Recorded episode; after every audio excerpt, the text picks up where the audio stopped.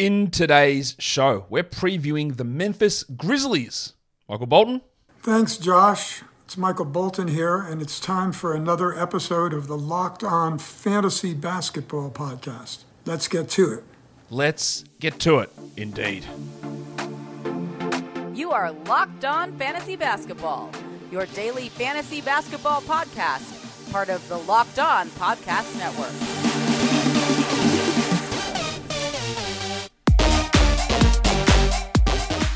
Hello and welcome to the Locked On Fantasy Basketball podcast brought to you by Basketball Monster.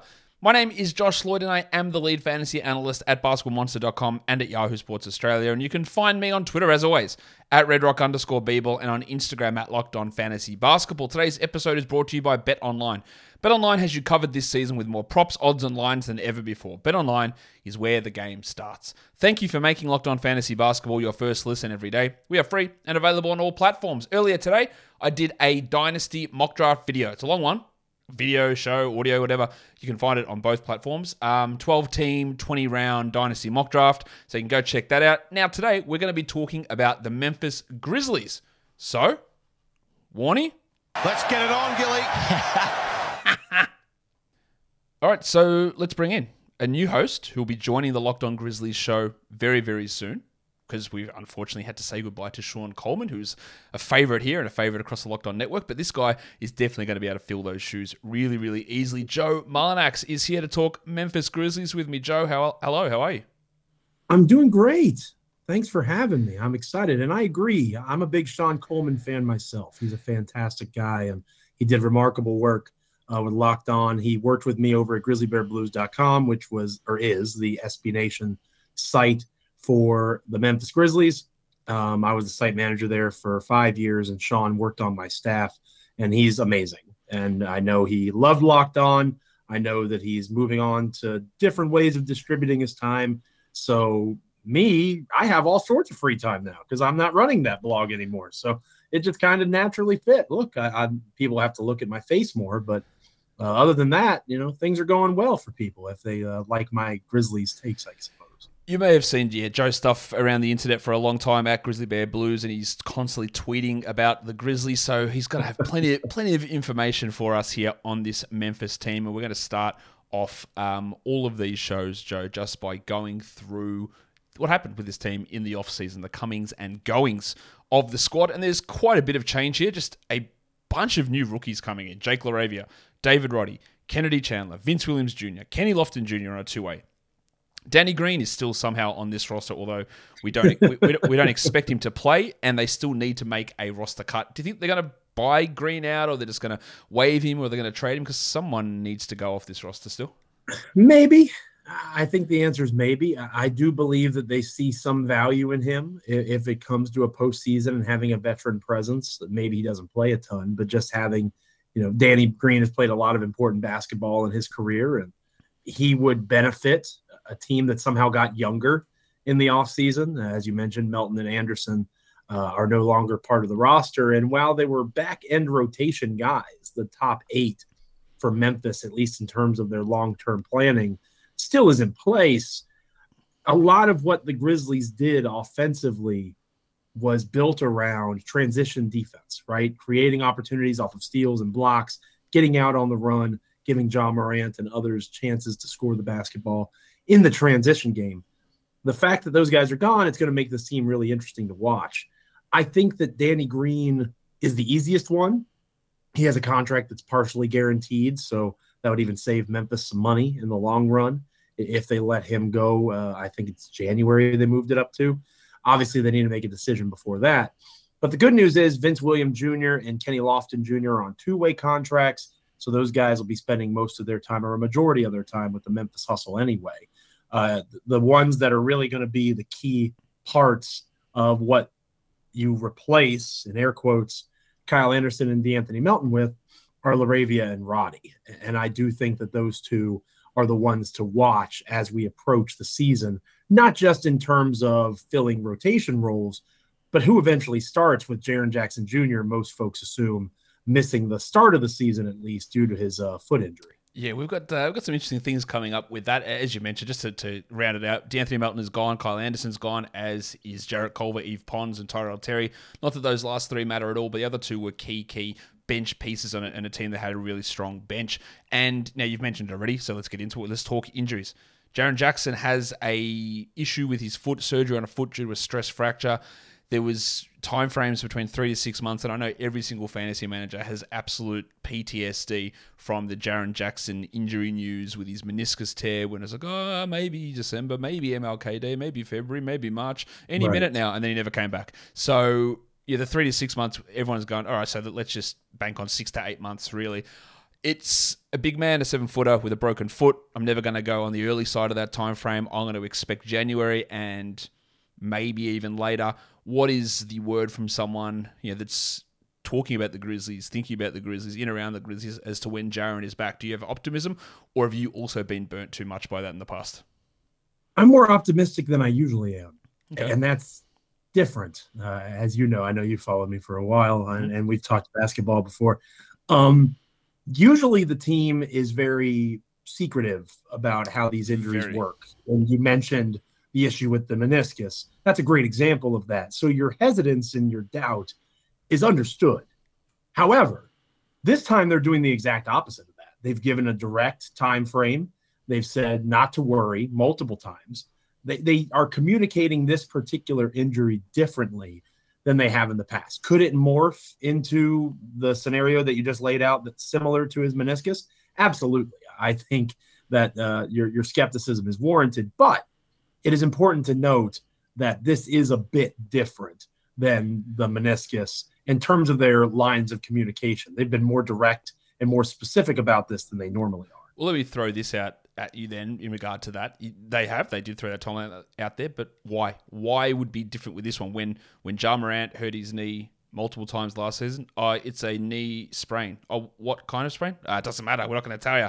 Um, Mike Conley a few years ago, uh, Achilles soreness. What is it? Ah, don't worry about it. We'll figure it out later. Um, Jaren Jackson, meniscus? Yeah, sure, maybe sometime he'll be back. Like, what's the difference here? When every other incidence of injury, they're just like, ah, mm, ah, we'll we'll figure it out later on, guys. We'll find out when we do. Don't worry, we'll let you know. And they've never told us anything about any injury with any player ever, apart from this one. Why is it different? the specifics of it like i said they were very specific about the type of foot break it was. It- they have said repeatedly that it's the best kind of this that it could be uh, in- in terms of the type of fracture the type of injury that Jaren sustained. Jaren doesn't seem concerned. They've let him talk about it more directly on social media than they usually do. Uh, he did an instagram live where he just like insisted that his foot was fine. I i again, I would not expect him to be there for the start, given the way that the team has communicated this. If he doesn't play before 2023, I would be surprised. I am thinking he's out for the first month of the season, mid to late October through November, and then they start trying to integrate him early December. That would be my prediction for your uh, your fantasy listeners out there. Well, I don't see this being a long term issue. They've burnt me too many times for me to trust I understand. In- in you have lots of evidence. There is, yeah, e- exactly. There is plenty of evidence of like, nah, don't worry, he'll be back soon. So I'm just going to say I'm not going to draft Jaren Jackson because I'm I expect the worst. If it proves me wrong and he gets back earlier, absolutely fantastic. I'm just not going to take that risk with him. We talked about Danny Green as well, who tore his ACL in like May or June. So again, regular season's just not going to happen for him. But what about Ja Morant, who did suffer multiple knee issues last season? He missed that time, I think, around Christmas, where it was again they didn't tell us what the injury was, and he came back and then missed time during the playoffs. He's had issues with his back in the past as well. Is there any concern about those multiple knee injuries from last season? Because whenever I bring it up, I go, "Hey, Ja Morant's getting injured a lot here." A lot of Grizzlies people jump down my throats. Oh, they're all unrelated. It's got nothing to do with each other. There's absolutely no risk for the future. Um, Right. how do you view that? The multiple knee injuries, the multiple impact type injuries that Ja has sustained. I would say don't listen to what's being said. Look at what the team is doing. Okay. Like signing Tyus Jones to a two year, $30 million contract to be the backup point guard. Uh, when you say that out loud, it sounds, in my opinion, foolish. Uh, you have a backup point guard that you are paying $15 million a year, and you just signed Ja Morant to a max extension. So obviously not this coming year, but the following year, they're going to have roughly 45 to 50 million dollars tied up. Uh, I have to look at Ja's exact first year number. You have a lot of money tied up in the point guard position across two dudes. The, and that, again, to me, I don't know that makes the most sense in terms of team building, but there's no denying that Tyus Jones is one of the, if not the best backup point guard in the NBA. And if you have a amazing or an amazing athlete who flies through the air and seems to levitate when he does so, and he'll never come down, and he does all this phenomenal things on the court, extremely important to your offense. But he has shown a tendency to miss 15 to 20 games. If your hope is to be a playoff team, it makes sense to have a solid handcuff. So I'm going to use football, fantasy football lingo, uh, going to like a running back. If you know a running back might get hurt, you got to handcuff him. I would, if I'm going to invest in Ja Morant, at some point I would be adding Tyus Jones to my team as well because the Grizzlies plan on him playing and not just by Ja's side in some two point guard lineups. At this stage of the game, watching Morant play the game, seeing his uh, how things have played out these last couple of seasons, you got to bank on Ja missing some time, and Tyus has proven that he can fill in admirably. They also signed Kennedy Chandler to three guaranteed years as a Very second true. round pick with a team option on top of that. So they've got the f- potential four guaranteed years on his contract. And that doesn't always happen. Happens for some second rounders, but sometimes there's non guarantees in there. And there wasn't, at least in those first three years for Kennedy Chandler. Before we talk more Grizzlies, I'm going to talk about Bet Online. It is, of course, your number one source and the fastest and easiest way to check in on all of your betting needs. You can find reviews and news of every league Major League Baseball, the NFL, which is back now, NBA, NHL, combat sports, esports, even golf. BetOnline continues to be the top online resource for all your sports wagering information from live in game betting, scores, and podcasts. They have you covered. And You can go check out the preseason action happening in a couple of days' time. Tennessee, Baltimore. That's uh, Tennessee, local, local for you there, Joe. Um, they're three and a half point underdogs. How much do you care about Week One NFL preseason games? Not at all. That is the correct answer. But if you did want to have a look at that, BetOnline has all of the odds over on their website. Head to BetOnline today. Use your mobile device to learn more about the action happening today. BetOnline is where the game starts. All right, Joe, here is where we go into your projected starting five. And I asked you to do this with the assumption that Jaren Jackson wouldn't be there at least for the first month, maybe three months of the season, whatever it is. So here is, and you, this actually stunned me. This is not what I would have expected the starting five. So tell me about your projected starting five for the Memphis Grizzlies without Jaren Jackson. Well, I have Ja Morant and Desmond Bane as the starting backcourt, Mhm. right? Because you could argue that's one of the best backcourts in the entire NBA. Uh, they are remarkably well fitted alongside one another. They do a lot of things well. Bane with his ability to create off the dribble, fly by threes, Ja is Ja. I think Dillon Brooks returning. People kind of forget that he was out for most of last season, and he's a pretty important cog to that machine. It's also a contract year for Dillon Brooks. So be very afraid of contract year Dillon Brooks, or maybe be excited for it. Uh, maybe if your league doesn't care about field goal percentages, I'm sure his numbers will improve. Um, and then I have as the guy replacing Jaren Jackson Jr., the rookie, Jake LaRavia. Now, the reason I have that selection and I, and I have him as that guy who's going to be the guy to replace Jaren is because he's the one who most closely mimics what matters most in terms of Jaren's offensive game. Defensively, Laravia is kind of like the Kyle Anderson replacement, but he's probably not as sound defensively on that end yet, right? He's a 6'9, 230 pound combo forward. What he is going to be able to do is shoot the three. He was a career 37% shooter in college in 88 games, uh, according to uh, sportsreference.com. He did a remarkable job as a scorer from the perimeter, extremely efficient. Uh, a lot of people have compared him to a bigger John Konchar, who we'll talk more about here in a moment, I think. Uh, he is capable of spacing the floor. And when you look at, I'm guessing you would have assumed Brandon Clarke would have been that Yep. starter. When you look at Clarke and Adams, they both are similar players in terms of their rim runners. Adams doesn't even need as much look offensively as a Clarke does, but you want to create as much space for your superstar point guard as possible to operate with as he maneuvers in the paint. Jaren Jackson Jr. has not been very efficient from three. the last couple of years. That's something the Grizzlies fans also don't want to talk about.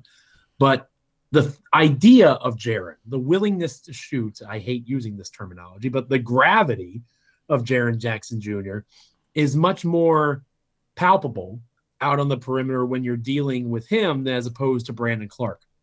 Jake LaRavia has a tremendous stroke. He struggled in summer league. I'm not disputing that. He didn't look great, but you talk to coaches, you hear what things are being said from coaches coming out of summer league.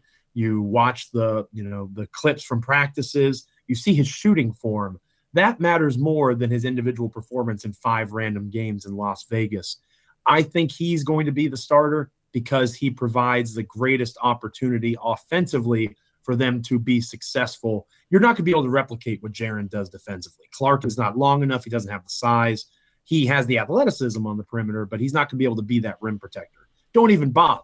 See if you can improve, or maybe not improve, but at least maintain what makes your offense is offense strong with LaRavia as that starting four. I didn't really even consider LaRavia to be honest as a starting option, but he does have that sort of fit of what Kyle Anderson will do and Kyle. A little Anderson. bit of Mike Miller to him. Yep, I, I can see that. But yeah, when we look at a ten man rotation without Jaren Jackson, that leaves someone out who I would have had in my 10 man rotation. I'll go through your bench guys here. We've got similar guys Jones, John Konchar, Ziaire Williams, Brandon Clarke, Xavier Tillman. I had those five guys, but I well, I had Clarke starting when I did mine, but I also had Santi Aldama coming in to be a backup big man there. I was impressed with what he did in Summer League. I don't think you could argue that he was significantly more impressive than LaRavia in Summer League. Um, he's got that extra year of experience. Is sure. is there like Aldama? Maybe he can shoot. Is there a chance he could slide in and start there and provide a little bit more size than what LaRavia does at the four? Or you just don't think that he is in that position to be in that rotation early on? I think Aldama can do it. I'm not going to say he can't. I think that their front court is pretty deep, even with Jaren out. And this is one of the deepest teams in the NBA that you know they have Ja's the superstar. I think it's fair to say Desmond Bane is a star at this point. Uh, but beyond those guys, you know, they just have a lot of dudes that can play basketball well. So is it possible that Santi Aldama beats out LaRavia? Yeah, absolutely. Is it possible that Xavier Tillman? I mean, Xavier Tillman didn't play a ton. No, he, last was, season. he was out the rotation. Right. So Santi Aldama could easily slide into that spot and be that guy. I am just giving who I would like to see based off of what they're able to do in terms of versatility.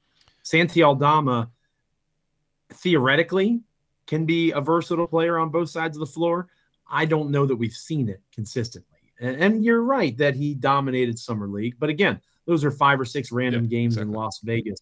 I try to not put too much stock in that. You're you're burned by the Grizzlies injury report. I'm burned by thinking Josh Selby was yes. going to be a really good NBA player because uh, of what he did at summer league. Like he looked like Kobe Bryant, and Allen Iverson had a baby uh, at summer league. So I'm not as in love with Santi or Santi after what he did in summer league. But you're exactly right in that could he leapfrog Tillman? Could he leapfrog LaRavia? Yeah, I think he could. Uh, it, it's what I am seeing in terms of what LaRavia could be in terms of his shooting stroke in particular. And then I've seen Clarke and Tillman have some success defensively. They can kind of make guys right on the back end as they work in these dudes into the rotation. Let's have a look at a bunch of guys who are under the age of 22 on this roster. We've talked about a few of them already. Aldama, LaRavia, there's David Roddy, Kennedy Chandler, Vince Williams Jr., and Kenny Lofton Jr. But Ziaire Williams, the highest draft pedigree out of these guys, picked 10th last season, was chucked into the rotation and started probably ahead of expectations of even most Grizzlies fans. Um, I thought he really started to come on quite, quite strongly towards the end of the season as well. Um, we can talk about who's replacing Jaren as the starter, but I, I would guess that the guy who takes Jaren's almost minutes load while he's out, yes, it might be LaRavia or Aldama or Clarke or whatever starting, but they might go extra small and give Ziaire 29 minutes a night or 28 minutes a night and trying to readjust those rotations as he becomes an important player off the bench for them. Do you see that as being a likely scenario? Absolutely. I think Ziaire Williams long term is going to replace Dillon Brooks. Uh, I'm not convinced they're going to. I would re-sign Dillon Brooks, and that's something that uh, we talked about on my first episode of Locked On Grizzlies as a guest. I haven't hosted yet, but the announcement of me taking over, I talked about how Dillon Brooks would be my number one priority because I think If you are trying to be a contending team, you need a guy who can both create his own shot and defend at a high level. And Dillon Brooks does both of those things, and he does them well. He doesn't do them consistently necessarily, especially offensively, uh, but he is capable of doing them. Ziaire Williams is too. And I am intrigued by what he can do physically. I see him, if they don't believe in Dillon, sliding into that starting three spot as Dillon Brooks, you know, whether it's by trade at the trade deadline, if things are going a little bit haywire, or whether it's free agency. I could see Williams becoming that starter within the next, you know, 12 to 15 months, if not sooner. But as a sixth man, I think he's given more of an opportunity to create off the dribble, again, trying to develop that skill set. He was on the ball more in Summer League. That's one of the things that the Grizzlies do focus on in Summer League is development. Uh, Desmond Bane played a lot of point guard in Summer League last year, and that really helped him with his off the ball creativity offensively. I think the same will happen for Ziaire. but you got to remember Ziaire is young. The focus on youth is a great title for this. He is 20, I want to say, maybe 21. and he's his frame is still developing. You know, people have made a lot of jokes about the massive container of water that they make him drink on the sidelines during games. And, you know, he has a plan in place to gain weight, to get stronger. They have their eyes on the long game here, the Memphis Grizzlies do. Even though they were the second best team in the league record wise, even though they've got a superstar in Ja Morant, even though they pushed the Warriors, because they did push the Warriors. That's a true thing to say the eventual NBA champions, Zach Kleiman, the GM of the Grizzlies, is not taking that as it's time to push in my chips. He's sticking to the plan. And a team that was already super young just got younger. You usually don't see that from a team that theoretically is an NBA finals contender. He's about to turn 21 in a month or two. So, yeah, he, he, is still 20. He's not the youngest player on this roster. That is uh, Kennedy Chandler. And then there's Kenny mm-hmm. Lofton, David Roddy, who are what is David? No, sorry, David Roddy's older. Ken, Kenny Lofton is younger as well, but he's the third, fourth. Sorry, Laravia is like a month younger, fourth youngest player on this roster um, currently. All right, Joe, who is a breakout candidate on this team? Ziaire Williams. I, I think Ziaire Williams, we just talked about him a little bit. He's going to get a lot of opportunity, even when Jaren returns.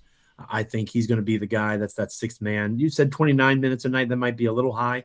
26 ish. Again, you're kind of, you know, robbing Peter to pay Paul, so to speak, in terms of wh- where those minutes are going. But they clearly value Ziaire. I don't know that they would have done what they did last year in terms of throwing. He was guarding Steph Curry in the regular season and in the playoffs. He was a key cog of that rotation, especially when Dillon Brooks was out. I don't know that they don't make that investment and then say, oh, I'm going to push him to the side. I think he's going to get a lot of opportunity. I think Desmond Bane's usage is going to go up. I think John Konchar's usage is going to go up. And he is an interesting test. That's the heat check of this Grizzly system. You know, John Konchar has a pretty low usage rate, but pretty impressive shooting splits if you look at his numbers. He's, he, he's one of the lowest usage guys in the NBA, I'm, I'm pretty sure. Yeah, you're exactly right. Even lower than Steven Adams, I believe, who is another low usage guy. Yeah. Obviously, his usage was nine point nine last season. It's, it's, it's you look at his shooting low. percentages, yeah. and I think they're projecting that if you take away De'Anthony Melton's heat check shooting mm. and you replace it with Konchar taking two more shots a game at that percentage, you could see sneaky three pointers per game added with a late, you know, draft pick at John Konchar, depending on how many teams are in a league. Um, I think Ziaire Williams is the biggest guy. You know, Bane will probably take another leap, like I said. But in terms of productivity, in terms of opportunity, it's probably Ziaire Williams. Williams has not only the absence of Jaren Jackson to help, there's the absence of Kyle Anderson because he's complacent right. three, and there's the absence of De'Anthony Melton because they're trialing him out as a one and a two. So he can get a ton more minutes, and Konchar is another guy who's probably going to get some extra minutes. But on the other side of the coin, Joe, who is a regression candidate on this team? hurts my heart to say this. Oh, here we go. I, I think it could be Steven Adams. Um, Steven Adams fit exactly and still fits exactly what this Grizzlies team needs in terms of bringing a lot of what Jonas Valanciunas does well without the high usage offensively. Adams is a good rebounder. Adams is solid in drop coverage defensively. He had a career defining year as a passer. He was remarkable as a passer last year. I don't know that he can sustain that. So I know, you know, whether it was rebounding and the elite level of offensive rebounding he did, whether it was the passing, I think he'll still be really good at those things. I just think I'm sure there's some people that won their fantasy leagues because they snuckily, you know, picked up Steven Adams and dominated uh, offensive rebounds and s- snuck over on assists because they got four a game from Steven Adams. I don't think he had ever done anything close to that in his career before what he did last year. No, never. So that's never probably not sustainable. So the easy answer is Ja Morant. I'm not going to bet against Ja Morant. I've watched him enough at this point that you know him coming out and being a 30 point per game scorer would not surprise me. So I'm not going to say he's going to regress. I I think that it's Steven Adams in terms of how good he was. I think he'll still be good, but he literally had a career year for this team. I don't know that that's sustainable at this stage of his career. outside of uh, Danny Green, Steven Adams is the oldest player in this team by three years. 28 or 29. Yeah, he just turned 29. And the next Mm-hmm. oldest guy is like 26 and a half, and that's Dillon Brooks.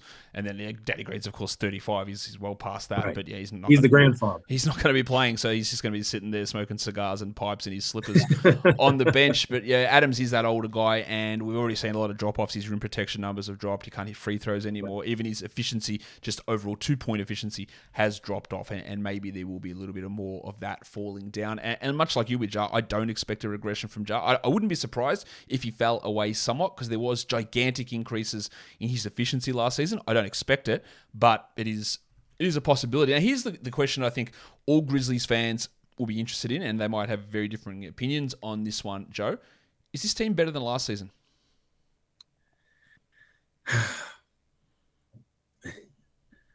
It's a loaded question because I think there's multiple layers to it. Are they better than the 56 and 26 two seed of the 2021 2022 NBA season? No, they're not. Could you make the argument they were always going to be worse because they weren't supposed to be that good in the first place? Yes, I think you can.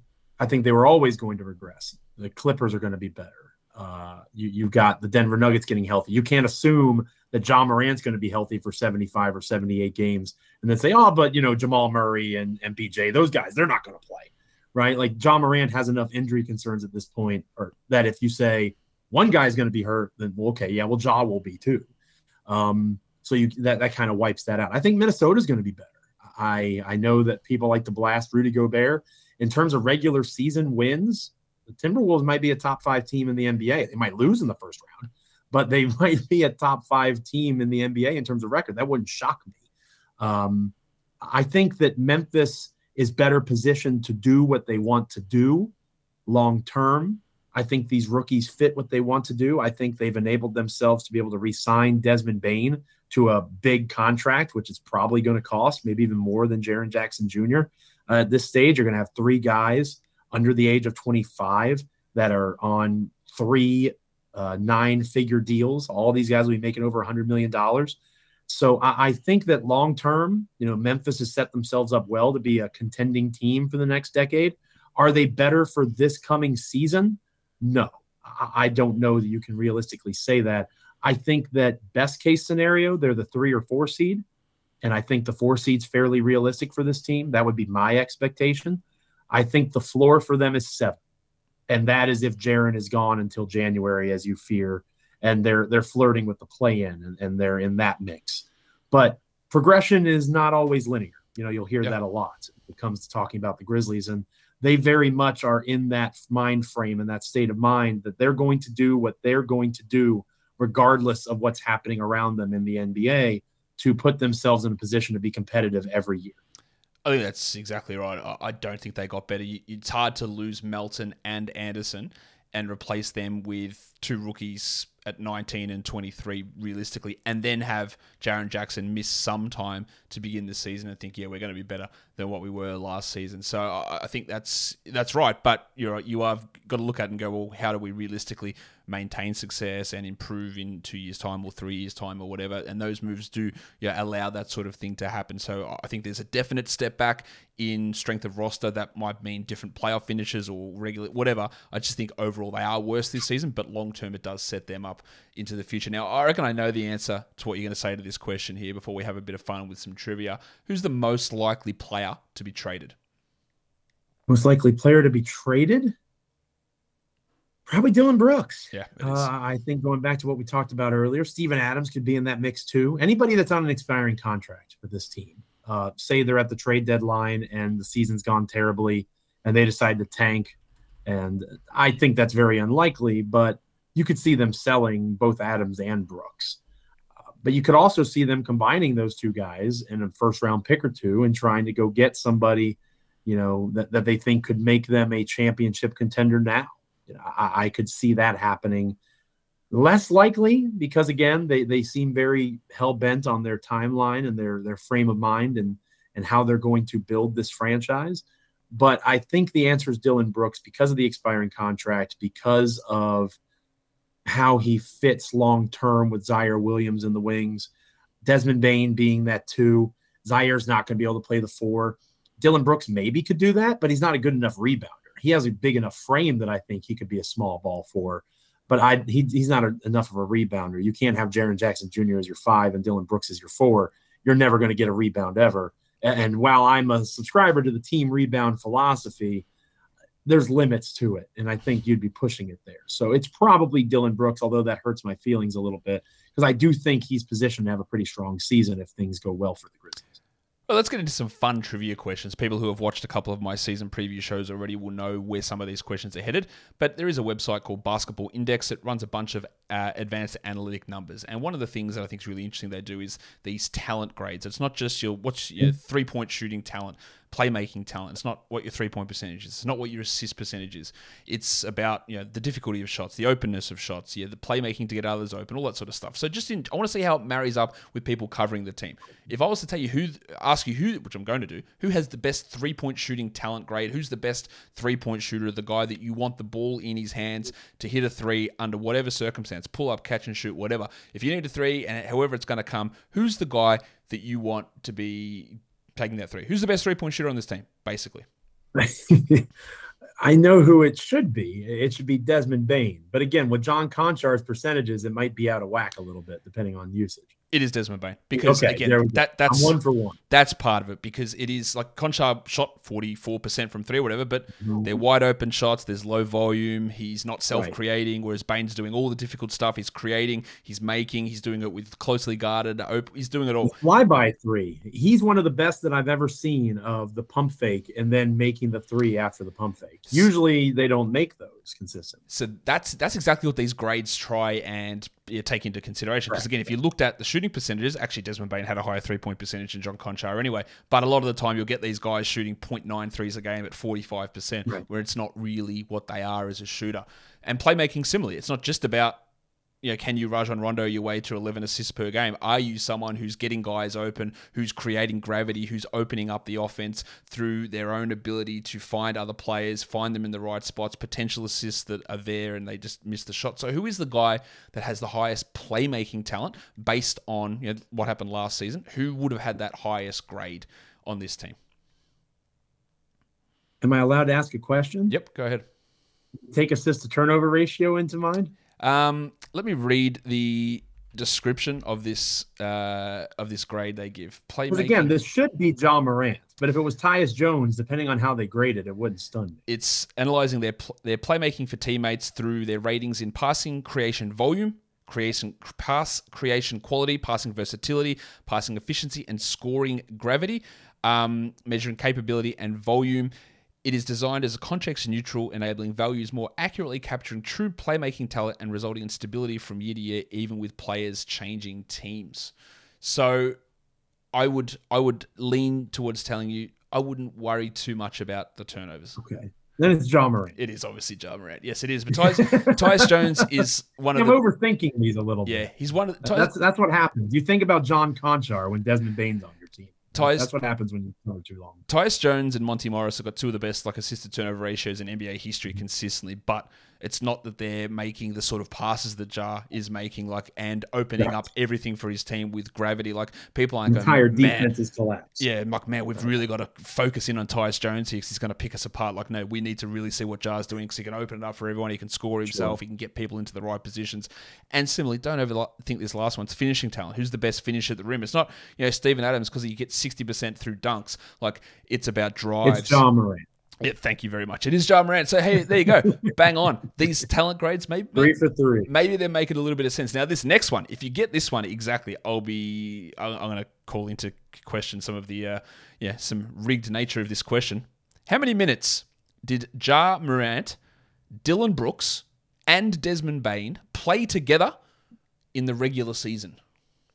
Oh, this is like 15, It's not. It's not quite. 15 to 20. It's not quite 50. It's actually 152 minutes, which is Oh, dang. it's it's not much. These guys, no, not uh, Brooks, Oh, I'm thinking about combining it with Jaren. That's the one that's in my head. That's I'm sure that's that's pretty low as well. These guys barely played. That's like the equivalent of like five or seven, Right. seven games in total, really, for these guys playing together. And when they played, one of these players had a very very low usage, and it was not the guy that you would hope it to be. Desmond Bane had like an eight, 18% usage in this time, whereas Morant was at 28 and Brooks was at 26. So when people like, and you said it before, uh, I think Bane's going to have a big breakout. I really worry about what Dillon Brooks is going to do, how like um, out of control he's going to be playing in these lineups because Bane did so much of his damage without either Brooks or Morant there. And we've seen it over the two years in Bane's career that when those two guys are on the court with him, he, whether it's he takes a back seat or Dillon Brooks doesn't allow him to take a front seat, that his usage falls way off. And I'm a little bit worried that that might happen. Is there any hope that Dillon Brooks says, "Oh, actually, I'm not a very good shooter, and I'm really inefficient, and there are other guys here who should have the ball. Let me give it to them," or is he going to do Dillon Brooks things? I think it's a combination. He's going to do Dillon Brooks things. Uh, you know, he's a former Oregon Duck, and if a duck is a, you know, if he quacks like a duck, walks like a duck, he's a, he's a duck. Uh, but at the same time, I think that Taylor Jenkins is the head coach of the Grizzlies has shown a willingness to play with his rotations. I think you could very easily see either Desmond Bane be an early sub, and then he comes in and helps run the second unit, and that would help him with his usage against reserves. Or it could be the alternate, and Dillon Brooks is an early sub, and then it's Dillon Brooks and four reserves, and Dillon Brooks just goes and you know goes ham uh, on everyone as the the the sixth man that he always you know many of us have always wanted him to be, but his uh, his psyche and his confidence maybe won't allow it at this stage, understandably so. He's been very he's been asked to be a lot for the Grizzlies for a long time now, so him expecting to be a lot for the Grizzlies is probably fair at this stage. I think that the way that the minutes can be cons- distributed can weaken that a little bit, but at some point, Dillon Brooks is going to shoot the basketball because that's what he does. Yeah, waiting, loo- looking forward to Dillon Brooks playing with the bench unit for a 39% true shooting season incoming when that happens. I didn't say it was going to go well. I just said that that might be a way that they try to do it. Joe, thank you for coming on and chatting about the Memphis Grizzlies with me. Of course, tell people where they can find you over on the old Twitter, and then uh, you'll be making your appearance on Locked On Grizzlies coming up really soon. Yes, in the next few days, hopefully. Uh, You can follow me on Twitter at Joe Mullinax. Uh, I'm very excited to be joining Damichael Cole, who writes for the Commercial Appeal there in Memphis. Uh, you know, he's the boots on the ground guy, the beat writer, following them every day. I'm the one that yells on Twitter, and uh, you know, I write for the Step Back over at Fansided on the NBA side. Always looking for more writing stuff. Uh, Grizzly Bear Blues is carrying on great without me, but I- I'm not quite done following the Grizzlies yet. So um, very, very excited for the chance to be joining the Locked On Network and work with great folks like you, Josh. And you know, hopefully, you know, next time you'll be on my show, Locked On Grizzlies, our show, and and we can do a little uh, fantasy preview with the Grizzlies closer to the season. Absolutely. I'll be uh, I'm always up to do that, Joe. Thanks for coming on. Go check out Locked On Grizzlies with Damichael and with Joe and uh, follow him and Damichael over on Twitter. Joe, thank you again for coming on. Appreciate you, Josh. Thank you. And that will do it for me today. Don't forget to follow this podcast on Apple Podcasts, Google Podcasts, Stitcher, Spotify, and on the Odyssey app. If you are here on YouTube, thumb it up. Leave your comments down below, guys. We are done here. Thank you so much for listening, everyone. See ya.